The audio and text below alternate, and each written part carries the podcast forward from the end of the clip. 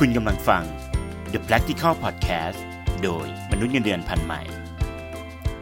ถ้าเศรษฐกิจขาลงนะครับ โดยเฉพาะช่วงเศรษฐกิจขาลง คนทำงานอย่างเราควรทำอย่างไร เศรษฐกิจ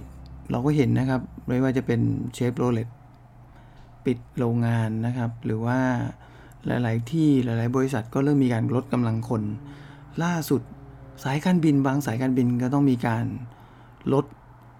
ปรับลดพนักงานนะครับ ไม่ว่าจะกัปตันก็โดนนะแอร์โฮสเตสก็โดน เราเห็นอยู่แล้วนะครับว่าการท่องเที่ยวมันมีผลกระทบมาก ในวงการโรงแรมก็เช่นเดียวกัน เขาก็มีการให้พนักงานทำงานเเหมือนหนึ่งอาทิตย์ เคยทำงาน 5 วันก็เหลือ 3 วัน แล้วก็ให้หยุดลาพักร้อนยาวๆ แบบไม่ได้รับเงินเดือนนะฮะผลกระทบเป็นวงกว้างมาก ซึ่งมันลุกลามไปกับหลายธุรกิจมากเลย แล้วคราวนี้คนทำงานอย่างเรานะครับ จะรับมือยังไงกับช่วงเศรษฐกิจขาลง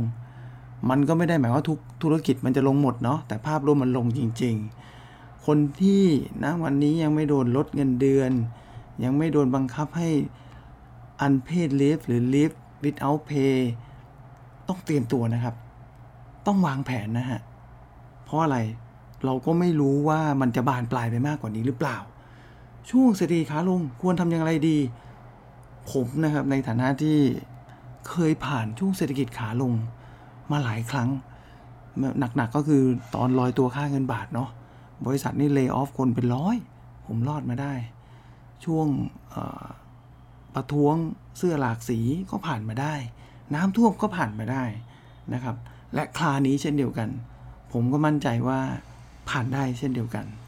เทคนิคง่ายๆนะครับ จริงๆแล้วเนี่ยมันไม่ได้มาจากแค่ประสบการณ์ผมคนเดียว ก็มาจากตัวอย่าง จากพี่ๆน้องๆหลาย ๆ คน วันนี้ก็เลยจะมาสรุปให้ฟังว่าช่วงเศรษฐกิจขาลง เราไม่ต้องหวั่นไหวนะครับ แต่เราก็ต้องเตรียมตัวอย่างไรบ้าง เพื่อจะรับมือกับเหตุการณ์ที่มันกำลังจะมาถึง และถ้าเป็นขาขึ้นเราจะได้ take off ได้อย่างทันท่วงที สิ่งแรกที่เราควรทำนะครับ ก็ต้องกลับมาดูเรื่องของงานที่เราทำอยู่ ว่าตัวงานที่เราทำอยู่นั้น วันนี้อาจจะไม่มีอาจจะยังไม่มีผลกระทบ หรือถึงแม้จะมีผลกระทบบ้างก็ตาม เราต้องทำตัวให้มีตัวตนในองค์กรนะครับ อันนี้เขาพูดภาษาบ้านๆก็คือต้องเสนอหน้านะครับ ช่วงนี้ช่วงเวลานี้เราต้องเสนอหน้า แต่เสนอหน้าแบบนี้คือไม่ได้ทำงานเอาหน้า ความหมายก็คือว่าเราอาจจะทำงานดีอยู่แล้ว แต่ที่ผ่านมาเนี่ยทำตัวเหมือนไม่มีตัวตน เราต้องทำตัวให้มีตัวตนในองค์กรนะครับ สิ่งแรกเลยนะครับ ตอนช่วงนี้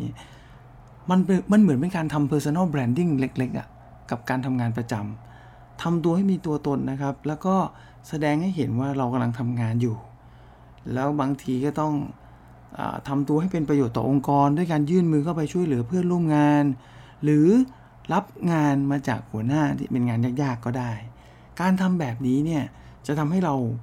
กลายเป็นคนที่มี visibility แล้วก็มีตัวตนในองค์กร การมีตัวตนแบบนี้มีประโยชน์อย่างไร มีสิครับ ถ้าองค์กรมันเกิดต้องมีการเท คนที่มีตัวตนโดยมีผลงานด้วย โอกาสจะโดนเทก็จะเป็นสัดส่วนที่น้อยถูกไหมครับ ความน่าจะเป็นที่จะโดนเทก็ต่ำด้วย แต่ถ้าลองนึกอีกมุมหนึ่งทำงานดีแต่ไม่มีใครเห็น มันก็ย่อมจะมีโอกาสโดนเทได้ง่ายกว่าถูกต้องไหมครับ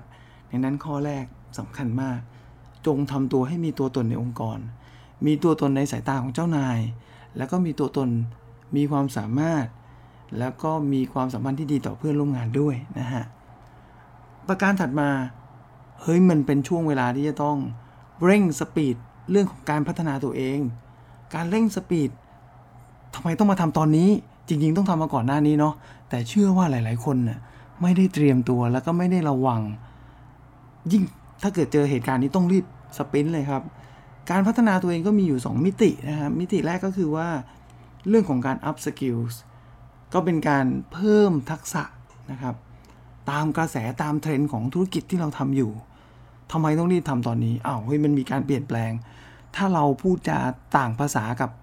องค์กร ต่างภาษากับดิเรกชันขององค์กร ต่างภาษากับผู้บริหารหรือหัวหน้า แล้วก็ไม่เข้าใจ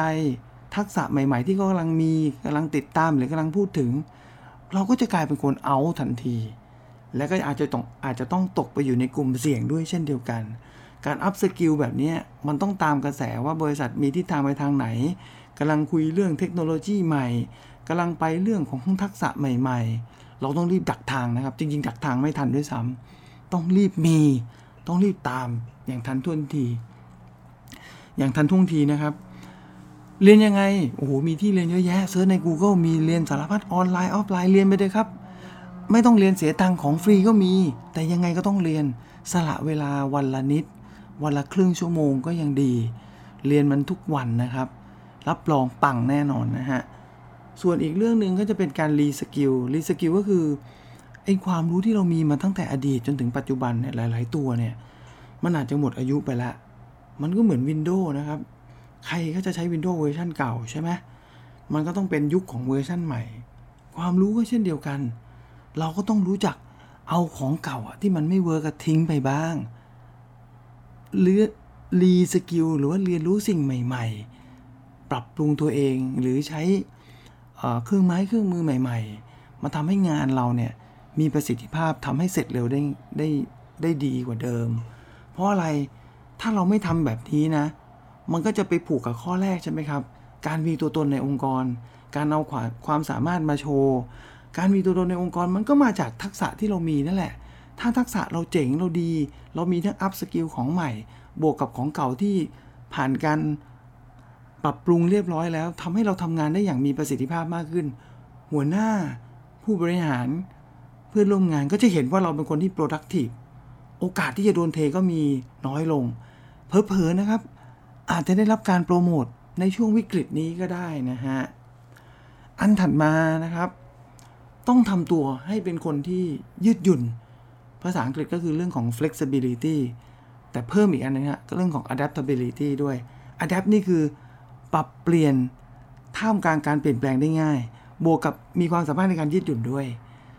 เรื่องนี้เป็นเรื่องสำคัญ เพราะดินามิกขององค์กรนะครับ มันกำลังขับเคลื่อน ต้องเปลี่ยนแปลงอย่างรวดเร็วมาก ธุรกิจเศรษฐกิจไม่ดี องค์กรย่อมต้องการคนที่มีความสามารถในการปรับตัวได้สูง ก็บไว้กับในองค์กรไอ้ความสามารถในการปรับตัวเนี่ย flexibility หรือ adaptability เนี่ย จะโชว์ยังไง โชว์ง่าย ๆ ครับ ผมเคยทำมาแบบนี้ ต้องทำตัวเป็นน้ำครึ่งแก้วทำงานได้หลากหลายทำงานได้หลายแบบทำงานได้หลายอย่าง อย่ายึดติดกับการทำงานแบบเดิมหรือหัวงานนะครับ เราต้องกระจายงานออก และพร้อมที่จะรับทำงานใหม่ ๆ ด้วย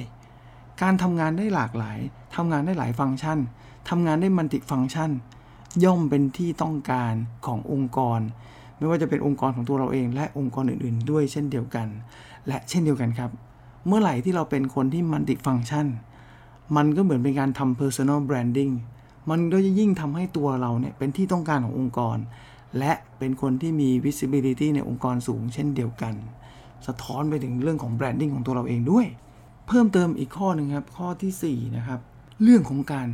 สร้าง networking แบบเร่งด่วน ช่วงวิกฤตเศรษฐกิจ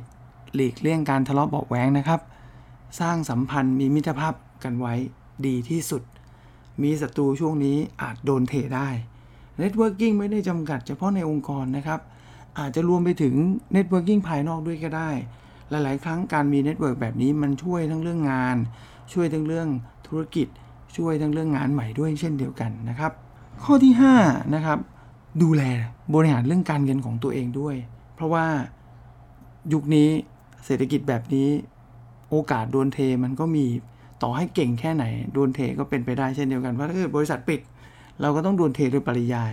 ควบคุมเรื่องการใช้จ่ายสักนิด วางแผนการใช้เงินสักหน่อย อะไรที่ไม่จำเป็นก็อย่าเพิ่งใช้สอยนะครับ เรื่องนี้สำคัญ ตัวสุดท้ายนะครับ ตัวที่ 6 อยากให้เช็คเลตติ้งครับ คำว่าเช็คเลตติ้งของผมหมายความว่ายังไงนะฮะ หมายความว่า หางานหาลองหางานใหม่ดูครับ ไม่ได้เสียหายอะไร ลองหาดู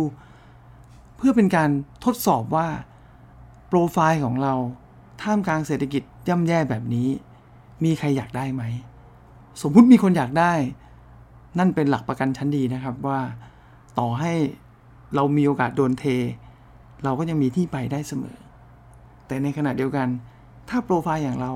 ไปลองเช็คเลตติ้งแล้ว ปรากฏว่าไม่มีใครเรียก ไม่มีใครสนใจเรียกไปสัมภาษณ์สักแอะพึงระวังไว้นะครับ นี่เป็นสัญญาณอันตราย เศรษฐกิจไม่ดี เราก็ไม่เป็นที่ต้องการของตลาด และลองกลับไปเช็คที่องค์กรเราดู ยิ่งถ้าเราไม่เราไม่ได้เป็นคนที่คนมองเห็นเนาะทำงานปิดทองหลังพระ แต่ไม่มีใครมองเห็นยิ่งน่ากลัว ต้องกลับไปทำข้อหนึ่งอย่างเร่งด่วน ทำตัวเองให้มี visibility ทำยังไงก็ต้องทำข้อ 2 พัฒนาตัวเองอย่างยิ่งยวด จะได้เอาทักษะต่างๆ จากการ up skill แล้วก็ re skill ไปขยี้สร้างผลงานให้คนอื่นมองเห็น แล้วก็ต้องทำข้อ 3 ต้องเป็นคนที่มีความยืดหยุ่น flexible แล้วก็ adaptability กล้าที่จะทำงานอื่นๆ กล้าที่จะช่วยเหลือคนอื่น volunteer ทำงานต่างๆ ให้มันมีความหลากหลาย กลายเป็นคนมันติฟังก์ชันให้ได้นะครับ แล้วก็บวกกับการ networking นะครับไม่อยากทะเลาะเบาแว้งกับใครถ้าไม่จำเป็นมีเพื่อนเอาไว้นะครับ ดีกว่ามีศัตรูนะครับและสุดท้ายเรื่องการเงิน เห็นไหมครับ มันลิงก์กันหมดฮะเริ่มเริ่มซะตั้งแต่วันนี้นะครับ ถ้าไม่เคยคิดว่างานเราจะโดนเท ถ้าไม่เคยคิดว่าโอกาสโดนเทจะมี คิดซะตั้งแต่วันนี้นะครับ ถ้าพรุ่งนี้โดนเท เราลำบากแน่นอน แต่ถ้ายังไม่โดนเท เริ่มทำหกอย่างที่ผมแนะนำไป รับรอง วันที่เศรษฐกิจกลับมา เราปังแน่นอนครับ ก็ขอให้ทุกคนโชคดีนะครับ แล้วก็พร้อมรับมือกับทุกๆการเปลี่ยนแปลง สวัสดีครับ